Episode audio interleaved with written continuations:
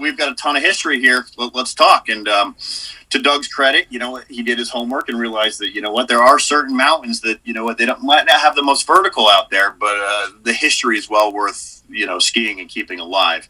Um, last year we had over 300 Indy Pass visits. Um, absolutely outstanding. They came out and wrote a nice little article about us, and uh, without question, I, I, think that it's it's changing the way that folks look at the the industry.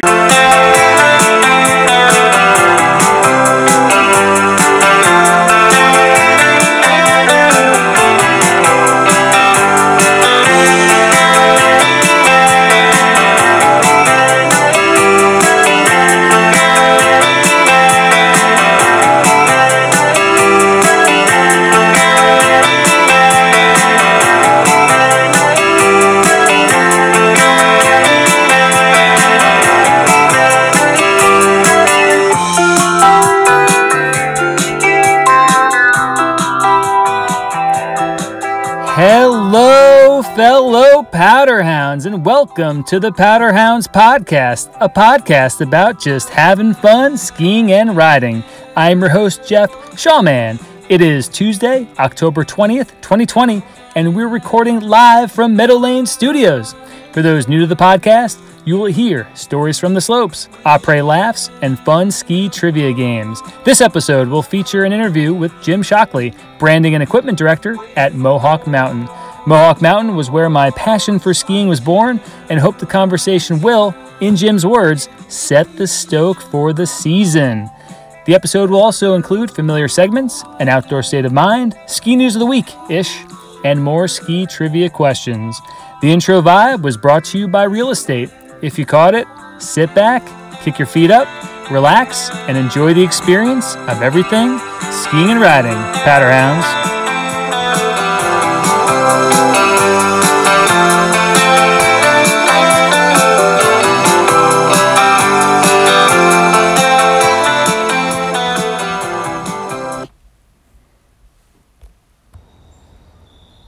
First segment is an outdoor state of mind. Topic Hidden Trails in West Hartford, Connecticut.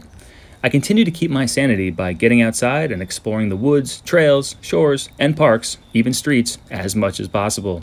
Despite living in a town with more than 60,000 or so friends, neighbors, enemies, and distant cousins, it's a local reference, I've actually stumbled upon a number of less traveled wooded areas, usually free of strangers. Sadly, there are not many open spaces left in town, save for the reservoirs, Westmoor Farm, a couple community gardens, and a dozen or so public parks. That said, on a recent bike ride, I discovered the South Branch Park River Watershed, part of the Bugbee Reservoir for flood prevention. Talk about a diamond in the rough. For those familiar with the area, these woods are adjacent to Westmoor Farm and runs parallel to a portion of Mountain Road. There are plenty of well worn and not so well worn paths, more than a few ending up in backyards. On the return trip from this exploration, I dipped into a nearby, different set of woods and found a makeshift bike park with jumps, berms, and steep, bumpy, and narrow descents on a dirt surface. You just never know what you may stumble upon. Too bad I didn't have my BMX bike with me. Of course, unless you live in town, this information is completely useless and utterly irrelevant. What is not irrelevant, nor surprising, is a recent report from the State Department of Energy and Environmental Protection about trail and park usage this year. One example Rocky Neck State Park in East Lyme, a popular beach picnic area with a diverse trail system network, reported double the number of vehicles entering the park between March and April as compared to the same period last year. Car counters tallied more than 7,000 cars in 2019 and over 15,000 in 2020. More broadly, the state had to close parks due to overcrowding 519 times from April 1st to September 1st, as opposed to 161 park closures during the same period last year. Further, Trail Census counted 250,000 trail uses in March of 2020 compared to just over 100,000 uses for March 2019.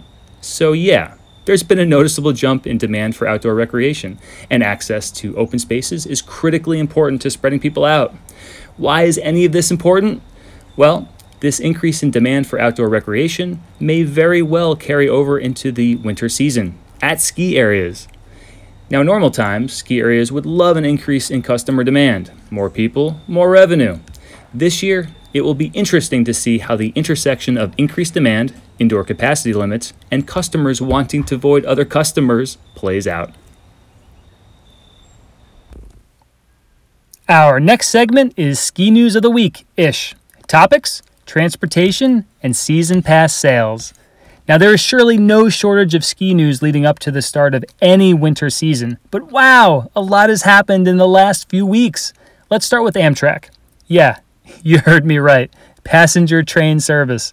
Now, the bad news Amtrak has suspended service to Winter Park, Colorado this season due to the pandemic. From the joint statement issued by Amtrak and Winter Park Resort, quote, "We evaluated seating options on the Winter Park Express and agreed that with social distancing requirements, it was not possible to operate the train successfully this season."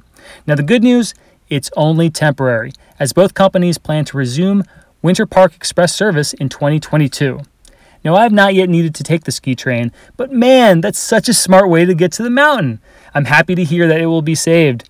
I mean, other than in Europe, what other ski areas have train stations?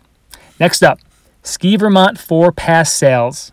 If you ski in Vermont, chances are you've heard of the 4 Pass, formerly the Ski Vermont 3 and 5 packs. It works exactly like the Indy Pass. It's a frequency pass with partner resorts. The usual October 1st sale date came and went, though the website announced that they will be selling a four pass for this season with one major change. It will only be valid on weekdays. No weekends, no blackout dates. Now, this is understandable. The participating resorts want to control capacity on peak days, and this is an obvious opportunity to do so. Stay tuned for sale date announcements. More pass news. Vail Resorts revealed on an earnings call in September that it had sold 850,000 Epic passes through September 18th, with the Northeast region noted as an area of strength. IndyPass shared similarly impressive preseason pass sales. Yes, IndyPass announced year over year September sales surpass, wait for it, 630%. It also announced that Jay Peak Vermont has joined the partnership. Now, that's a serious mountain one that has claimed a few of my more memorable tumbles. Well, I'd like to think Peak joined IndyPass because they believed in and want to be part of the authentic ski experience movement, practically, they needed a new customer base to replace the Canadian customers unable to visit due to the border remaining closed. Peak actually refunded all Canadian season pass holders, which has to be an enormous hole in their budget, but the right thing to do. Do what you can, get up to Jay Peak, and support them this season. As for Alterra, not much news about the Icon Pass sales other than weekly Tuesday trivia on Twitter. now, C- CEO Rusty Gregory, a few weeks back, did announce leadership changes and new company divisions, hospitality, and real estate divisions. Find out more at alterramountainco.com. Moving on to our featured segment Winter is Coming. The topic? Mohawk Mountain, Connecticut. This featured topic is a special one, as Mohawk Mountain was where my passion for skiing was born. This episode will feature an interview with Jim Shockley, branding and equipment director at Mohawk Mountain. Jim is in his third season at Mohawk, having run ski shops in Boston, a stop in California, and operating lifts at Catamount in earlier days. Opened in 1947, Mohawk Mountain is owned and operated by the Schoenknecht and Hedden families. If you are looking for that authentic skiing or riding experience, Mohawk should be on your list of places to visit this winter. While antique ski gear is proudly displayed throughout the lodge, showing off deep roots in the ski industry, the staff strives to provide individualized attention to customers, whether through lessons, rentals, racing, or simply catching the chair. This season will be like no other, and Mohawk encourages guests to embrace that throwback experience, like the skiers and riders before us, Boot up at the car, pack your lunch, and appreciate nature that surrounds you. And of course, feel the rush of holding a shaky edge on that next steep turn. If you live in Connecticut and your children are interested in racing, Mohawk's seasonal race program has levels for multiple age groups and abilities. The race development program is aimed for skiers age 7 to 13. The Interclub team is a competitive alpine race program for children aged 8 to 13. And the Alpine race team is an invitation only elite alpine ski race program for children aged 8 and up based on their AAA rating. What is a AAA rating, you may ask? Well, it's an assessment of ability, attitude, and attendance. As for the price of admission, Early bird discounts on season passes end on October 31st, in just a few days. You have two options the Save Big Pass, a $200 discount on a season pass, though it is non refundable, or a rollover pass, also a $200 discount that will automatically roll over to next season if you don't use the pass by January 1st. And for school age children, there is also the Physical Education or PE Pass, aggressively priced at $299. That includes seasonal equipment rental, a lesson, and six days on the slopes. Interested in working on a mountain? Keep an eye out for Mohawk's annual job fair, held in mid November. Thank you again to Jim for taking the time to speak to me. And thanks to the Mohawk Mountain leadership team Carol Luger, President, Cassie Schoenknecht, Director of Operations, Andy Raybold, Director of Snow Sports, Tom Mitchell, Group Sales Manager, and all the others working tirelessly to, as Jim said, set the stoke for the season. Enjoy! Our guest today is Jim Shockley, Branding and Equipment Director, Mohawk Mountain. Jim is in his third season at Mohawk Mountain. Jim, welcome to the show. Thanks, Jeff. Uh, happy to be here. Now, before we uh, dig into Mohawk, I want to you to tell us a little bit about yourself, uh, your background in the outdoor industry, as well as in the recreational uh, outdoors. So, um, quickly, uh, where are you from, and uh, how long have you been in the outdoor industry? I'm from uh, Dutchess County, New York. Um, I started out in the ski industry when I was, geez, I guess 16 years old as a lifty up at uh, Catamount in uh, Hillsdale in South Egremont. Um, loved it, and uh, from that point, kind of got the bug of working in the industry and just kind of uh, tried to figure out a way to stay in there and, and uh, put food on the table. Um, I, I, ran a couple shops in Boston for a little while. One great called downtown called Bob Smith's. Uh, it was a great little shop. Not a lot of people knew about it. It was a sister shop of a, a bigger place on Com Ave called uh, Wilderness House. Okay, okay. I haven't been there, but uh, that's uh, we, we share that in common. I didn't run a shop, but uh, did work in a did, work in a ski shop, so that's great. Uh, now, um, how long have you been skiing? I understand you are an avid, passionate skier. Yeah, I've been uh, this will be mine. Jesus, I'm 43, so 36 years, give or take. Yeah, my, my parents had the bug, and uh, we didn't play hockey, so it was you're going to get yourself outside and ski in the wintertime. Yep. It's a rite of passage in my household. I'm right there with you. No hockey, all skiing. Now, uh, not not to put you on the spot, but uh, are you a gear aficionado, or do you just uh, strap on what is lying around and get after it? Oh no, I'm I'm a complete gear nerd in every sense of the word. You know, I, I don't need a new pair of sticks every year, but uh, you know, going to the shows kind of piques your interest of, of what new technologies out there, and, and you know, so many of the manufacturers these days are making such incredible, incredible both skis and snowboards that uh, it's kind of hard to stay off them, especially when you spend half your life demoing different skis. Right, right. I could only imagine the temptation to want to change, but certainly that's that's awesome that you can that you can pay attention to the technology and uh, you know sort of the latest and greatest. Now, um, are you a destination mountain traveler, or do you like to stick around home areas, the region? I know you mentioned starting out at Catamount. Any favorite destinations? Probably uh, most recently very local, uh, Northeast primarily. Um, I went, I lived out in California for a while, so I was fortunate enough to call China Peak uh, my home mountain out there, which is another Indy Pass mountain. Thank God, it's a, a great destination. But uh, I've got two young boys and, and a wife, so we kind of just keep it local. Sure, sure, I can understand that, and uh, we're definitely going to dive into the Indy Pass a little later. But yes, you mentioned two, and of course, Mountain uh, Mohawk Mountain is one as well. Um, last kind of quick question on the the skiing experience: groomers, bumps, glades, or steeps. Ooh, Jesus, I'm 43, so at this point, I'm going to have to say groomers. You know, if you'd asked me this 10 years ago, it, would definitely been bumps and steeps. But um, I had a little bit of a yard sale up in New Hampshire where uh, I had to go in for a couple surgeries on my back, so we kind of keep it a little bit mellow at this point. Still, still like my big sweeping GS turns, but at that point, eh, a little bit mellower. Yes. Yes, understand. I'm probably right there with you, so uh, i will take a groomer any day. Uh, No, this is great. I'm glad uh, you share a little bit about your background and passion for the sport. A few, uh, a few uh, iconic uh, stops in Catamount and China Peak. Now, I want to uh, switch over and talk a little about the main topic today, Mohawk Mountain, and just a quick background for the listeners. If you're not familiar with it, is located in Northwest Connecticut, Cornwall, Connecticut, to be specific. It's an easy drive from New York City off Route Four, and of course across from uh, heading west from Hartford, Connecticut. Mountain statistics: It opened in 1947. I believe it's the oldest ski area in Connecticut, still in operation. And we have a summit elevation of 1,600 feet, vertical 650 feet, 26 trails, 8 lifts, 112 skiable acres, night skiing on over half the mountain, snowmaking on almost all the mountain. And uh, Jeremy, uh, Jim, did I get that right? You spot on, Jeff. Great job. okay.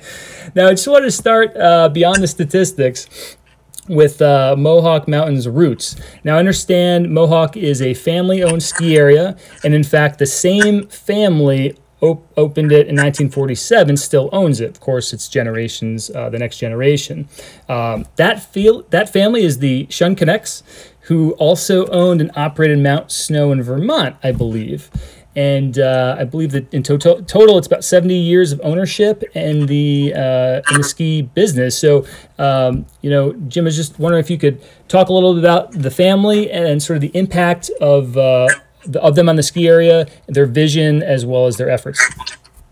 Uh, the Schoenknechts are very much still involved. Uh, Walt Schoenknecht. Um, actually, uh, Walt's claim to fame, other than being in the in the Hall of Fame at this point, is he was one of the, the pioneers of snowmaking um, snowmaking was actually invented here at Mohawk Mountain. Um, so we take a great amount of pride in the quality of the snow that we produce and our grooming, um, just make it a really good environment for, uh, for kids, families to, to learn and grow into. Um, Walt's daughter, Carol, is still our president here at the mountain, and Walt's um, grandniece, I believe the grandniece, uh, Cassie Schoenknecht, is actually actually our director of operations at this point. Um, at this point, we're owned by two separate families, both the Schoenknechts as well as the Hedden family, um, and they work in conjunction just to kind of give the best experience possible uh, to our our skiers. Great, great. Yes, and I actually know Cassie from a different uh, in a different uh, uh part of the uni- ski universe, and uh, we'll get that get to that a little later. But I also saw, I th- believe, on the website, the uh, MMS Outfitters stands for Margaret Moss uh, Schoenknecht, uh, also known as Peg, who I believe was Walt's uh, wife uh, and partner uh, in the early days of the mountain. So it looks like the legacy is still living on in, in the building and in the name of some of the some of the you know infrastructure of the mountain. Without question. I mean, you walk through uh, our lodge on any given Saturday or Sunday, and you see countless people looking at the various antiques and, uh, you know, throwbacks to when skiing was still on wooden planks, solely wooden planks, and, and just uh, kind of embracing the feel. Um, we are exactly as a ski area should feel, and one that's been around since 1947. Uh, we are enveloped in history, and, and honestly, the, the, the family's passion for what they do is, is what keeps us going. Yep. Yep, you could see it everywhere. Uh, now, uh, that passion was tested a little bit, I believe, in 1989. And uh, not to go too back deep into history, this is the kind of last historical piece, but uh, it was a major event at the ski area and certainly in the region. And that was the tornado that came through and, and really did some quite a bit of damage uh, at the ski area uh, between equipment being damaged, buildings lost, lift towers twisted, and um, I believe it was at the time, you know, two almost three million dollars in damage. And uh, I, I, know you were it was well before your time, so you probably don't have much to say about it. But uh, just curious if that clear cutting was in any could was there a silver lining in some of the clear cutting of the, at least the trees that went down, or uh, was that more of absolute havoc on operations uh, for the uh, certainly the the short term and the years later? I think so. Uh, much like you know today's situation with the pandemic everything that, that happens presents a new opportunity for us. Um, you know, new trails were cut at that point. Uh, the way the base operations absolutely changed um, in terms of, of uh, a customer experience coming through at that point. So, you know what, I think the opportunity there was to improve the way that the mountain ran as a whole instead of just being kind of a, a dated little, you know, family run place that's kind of cute. It, it allowed us to make infrastructure changes. And, and, you know the, the skier experience truly improved after that point. Gotcha. Yeah, and certainly uh, it's sort of a great segue to sort of where we are right now and the upcoming winter season and winter operations as we look at how the pandemic has changed that and certainly challenged some of the traditional or, or um, you know regular uh, parts of the operation. So I uh, want to see if we could kind of kind of shift into that to that, and I, I spent a little bit of time, you know, again, just reading up on it and, and certainly see that Mohawk Mountain has adopted the National Ski Area Association Ski Well, Be Well best practices uh, in terms of uh, some of the social distancing, mask wearing, and um, kind of re- reconfiguring some of the uh, pinch points where uh, skiers and even staff kind of come together and trying to limit that as much as possible. Now, I did see on the news, I think uh, yesterday, the governor of New York mentioned. Um, that uh, ski areas in New York are opening November 6th, again based on um, you know the their similar uh, operating procedures. And the governor Lamont in Connecticut just yesterday was asked about uh, ski areas, and he did say they are part of Phase Three, which we are in now. And uh, as long as they are compliant, they can begin operations. So we are set up to be skiing at Mohawk just from a uh, public health standpoint in Connecticut. And I guess I just wanted to you know start out by saying um, you know how are you uh, approaching the um, you know the guidelines and certainly winter operations considering uh, the, the pandemic limitations well, we're planning on skiing somewhere between 60 and 70 percent lodge capacity. Um, as of right now, there are no on-hill restrictions in terms of our capacity. So, you know, we're really pushing people to get ready in your cars. Don't bring food into the building. Kind of use it more as the tailgating experience. That you know, kind of go full circle back to the 30s, 40s, where people were solely dependent on on changing outside and used to the cold and the elements and what have you. Um, we've made infrastructure changes inside of our lodge to kind of accommodate uh, the restrictions put on. Uh, we, have taken down walls and spaced out tables and, and kind of uh, reformatted the way that we do go about our seasonal uh, rental pickups and fittings as well. Um, you know, we have no more than three families in the building at one particular time, always rotating. There's always fresh air coming through. Obviously, everybody, you know, staff and otherwise, will be in face masks uh, as soon as the doors open. Um, so yeah, I, I, think that we're prepared. You know, as of October twentieth, we think that we're in a good spot. Um, we put a lot of time and effort in this past summer into making sure that it is a good, safe, safer experience. You know, for our our customers, and uh, we'll see how it goes.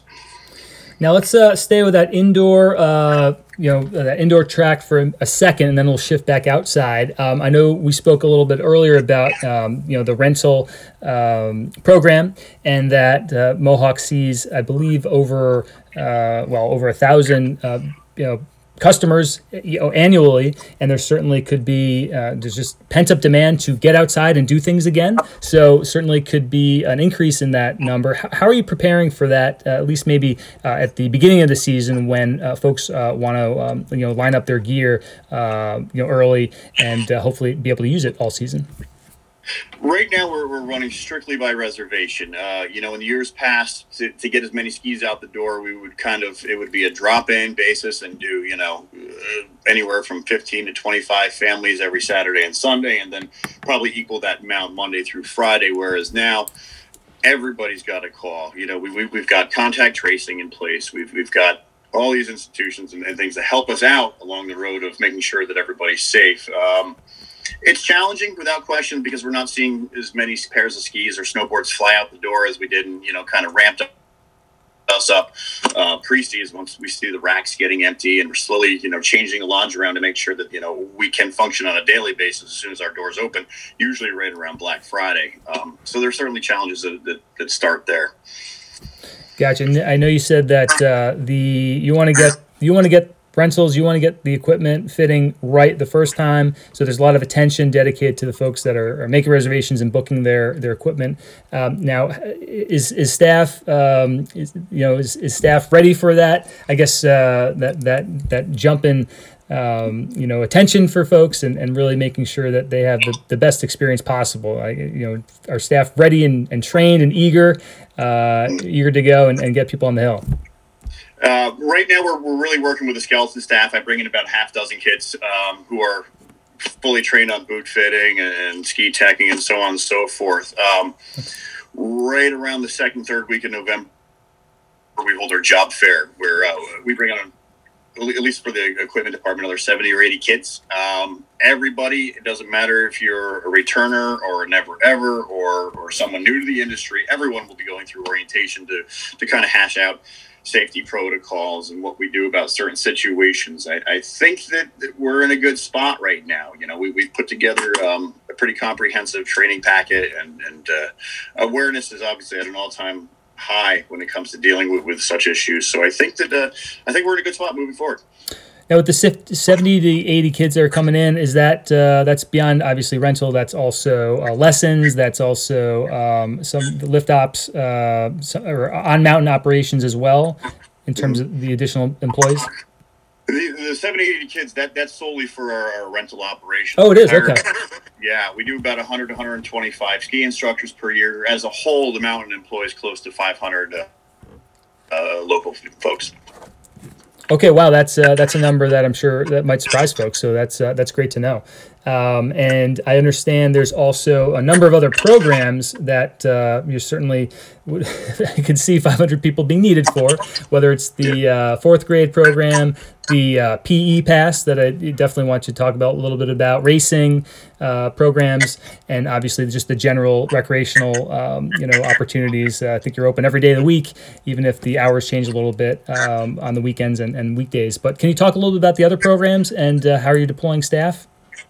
Um, I think recruitment will be a little bit challenging this year. You know, usually the, the snow sports director and myself go out to local high schools in terms of recruitment and, and talk to kids and get them pumped up about the ski season, you know, somewhat set the stoke for the season, if you will.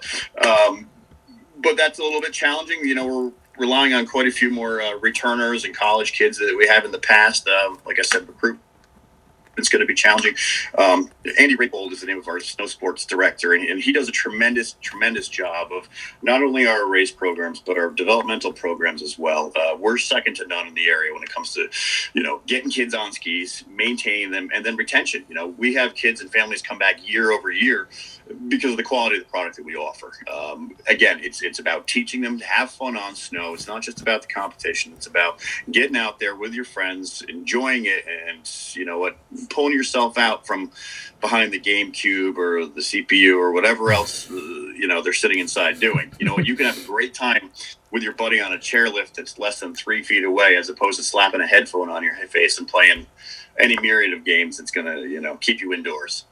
Yes, I can. T- uh, you know, I, I will say that uh, I'm sure my up, you know, just growing up would have been a whole lot different if uh, those those temptations and of distractions were out there. But uh, I actually shared uh, before with with uh, Jim my picture of my buddy Eric and I in the early '90s in front of the Wildwood Trail sign, and could not been any happier that day. So um, that's that's where the love of the sport, at least, began with me. So um, I'm, I'm right there with you.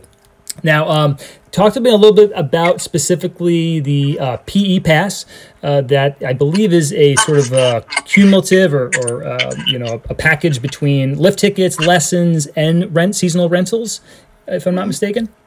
Correct. Um, you know, Carol Luger, um, uh, Walt Schoenknecht's daughter, and, and Cassie Schoenknecht, as well as myself and our, our, group sales manager, Tom Mitchell, all kind of sat down and, and, thought about a way to kind of, you know, expose people who are, who are you know, a um, on somewhat of a budget.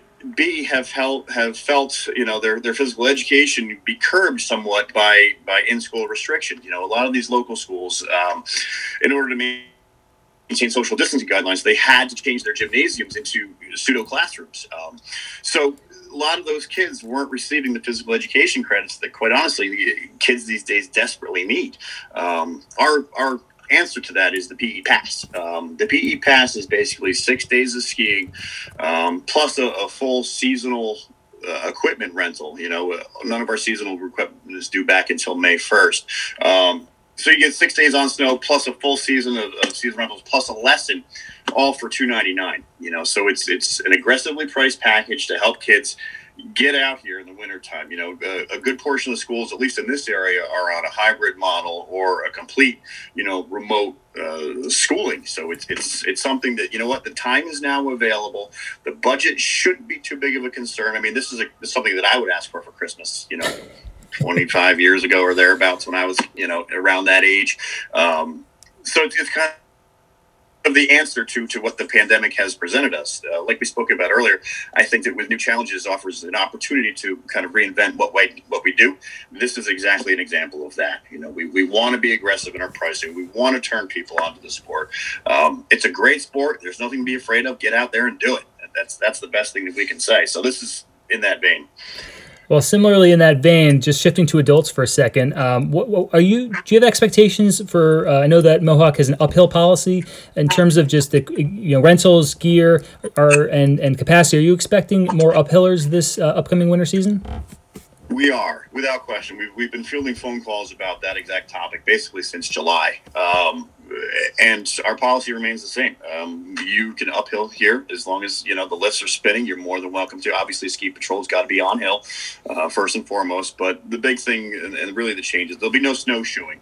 As long as you can physically slide back down the hill, you're allowed to uphill here. So we we kind of don't want people just coming in and snowshoeing because you know we're expecting, you know. Uh, an uptick in, in uphillers, whereas it, for safety purposes, it makes the most sense for us. Sure, sure. Now you said that lifts need to be spinning, obviously, to, to have uphill. So, um, just want to talk a little bit about that um, in terms of uh, lift tickets and season pass sales. You know, how have uh, they been uh, thus far? It, it's probably a little early too in terms of some of the data, but any indications of uh, of uh, demand out there, or uh, are we kind of running around about the same as this time last year?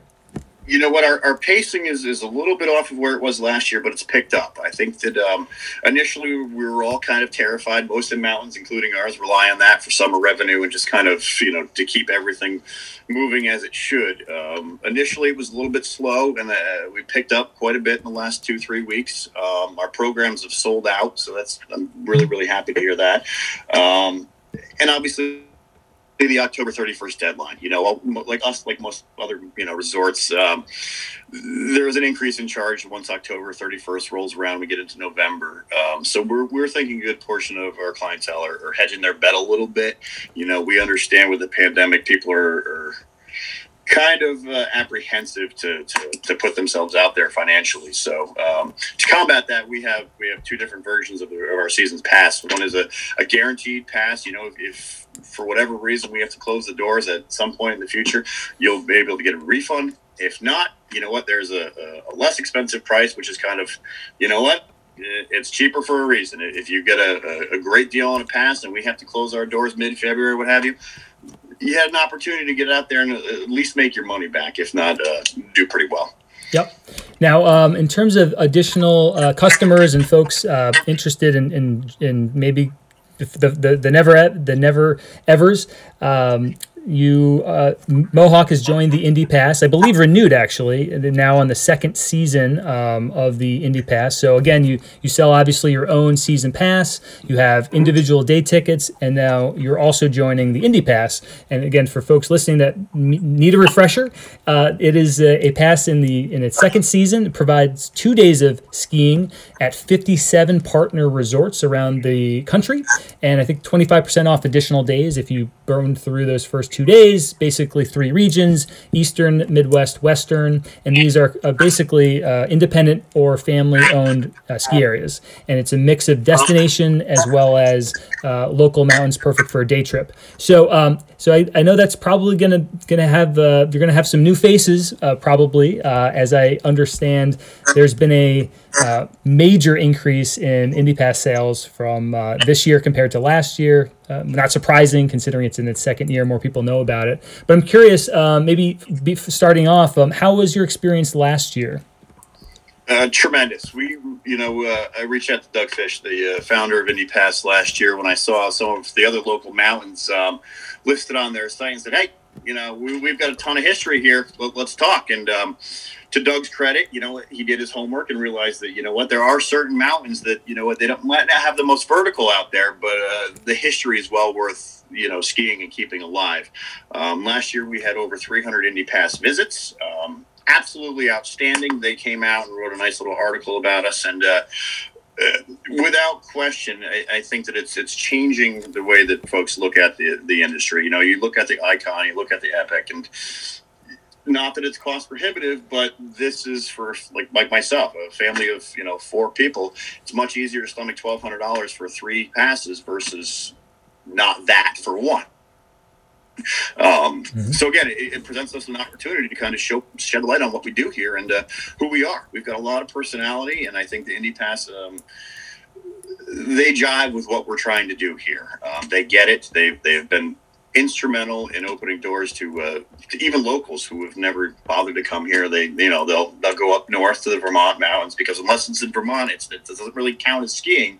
You know, so we're kind of helping open the door to that. The Catamounts, the Berkeys, the Mohawks, you know, uh, the Belleayres of the world. You know, Belleayre being state owned, but these are all all within, you know, an hour and a half distance of each other, and uh, and some really really good skiing out there.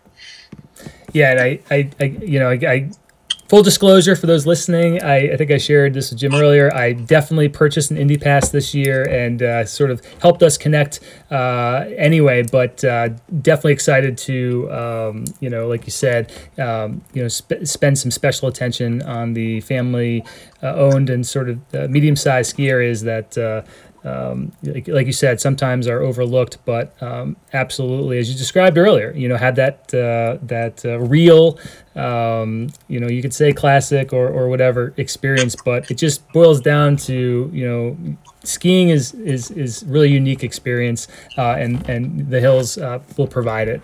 Uh, you don't need a lot of uh, glitz and glamour to uh, have a um, have have an awesome day. Now, um, again, I, I, did note that uh, at least according to Doug and some of the coverage.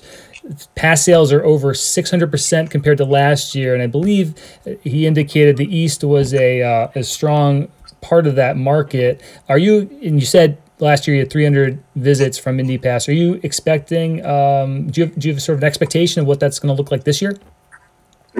Would like to see that doubled. I mean, between the exposure and the marketing campaigns that Indy Pass has put together, I think uh, awareness of who we are, what we do, is is phenomenal this year. Um, the press we've received, the experience from you know the Google reviews to to our customers' feedback to the way that that small and independents do business it, it's slowly starting to come full circle. You know, you don't need to be into the corporate skiing or, or you know, not to not to poo poo what they're doing, but at the same time, you know, individualized attention and, and experience on a one to one basis is something that's becoming uh, more and more common in our industry, and it, it, it couldn't be uh, at a better time.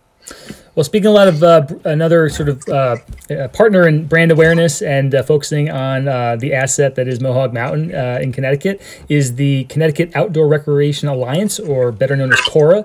It's a relatively new uh, nonprofit that, for those again who don't know, that seeks to increase outdoor recreation opportunities and grow outdoor recreation by supporting the development of Connecticut's outdoor recreation economy.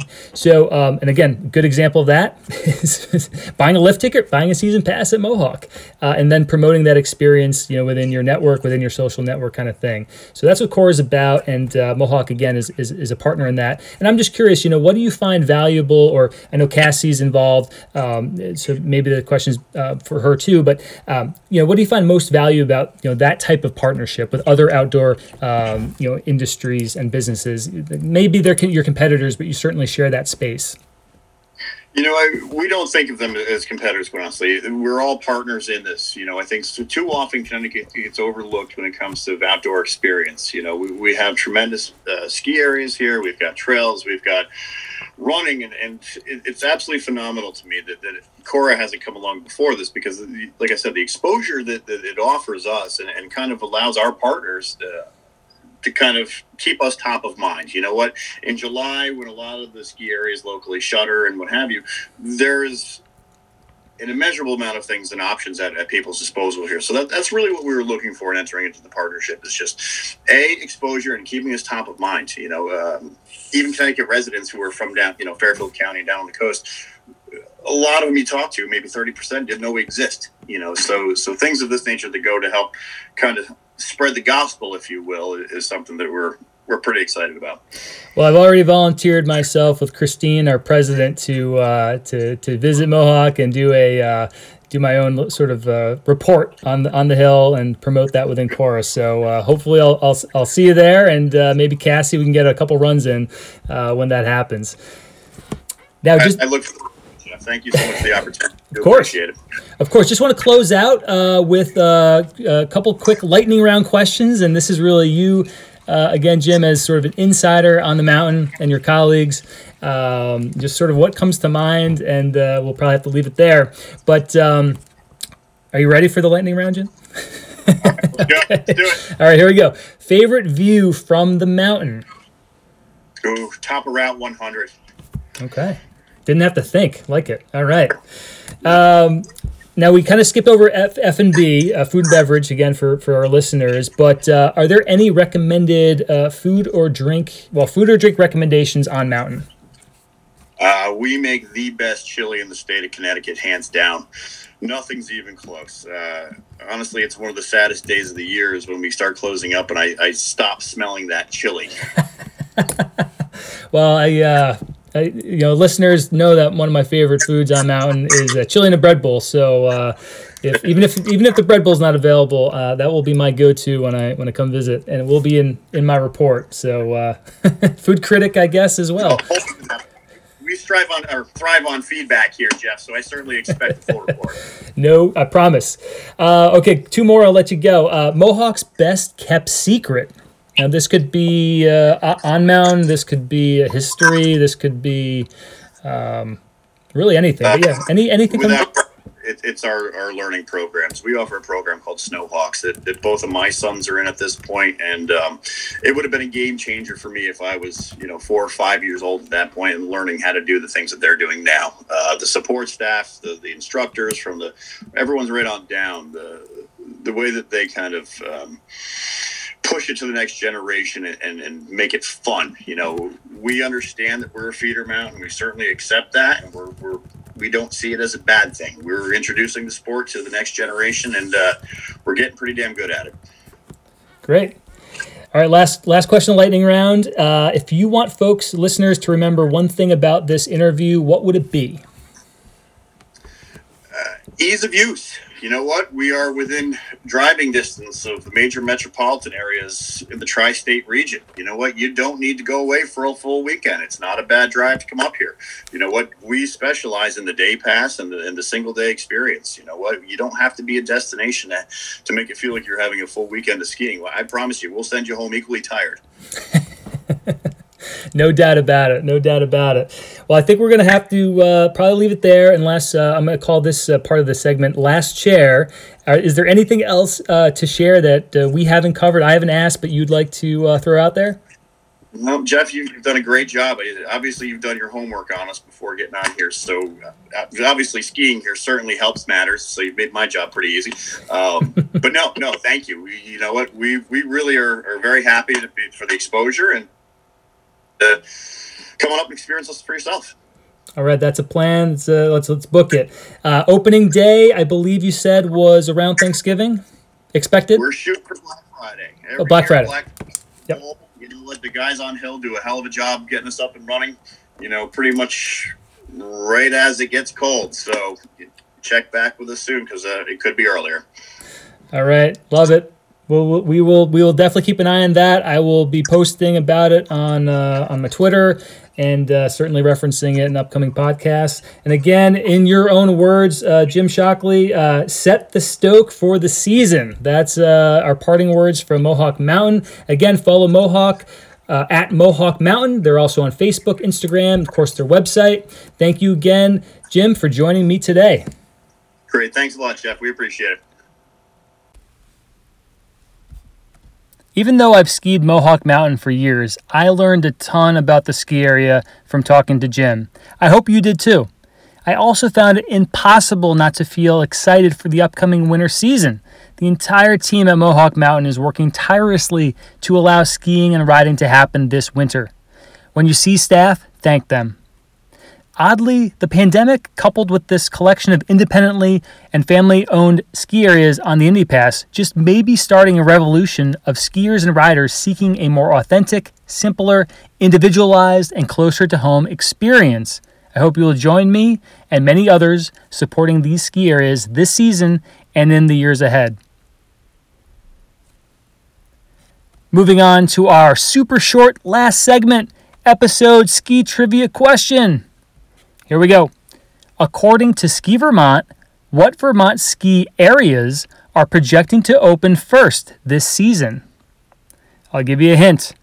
Both ski areas share identical trail names on two trails.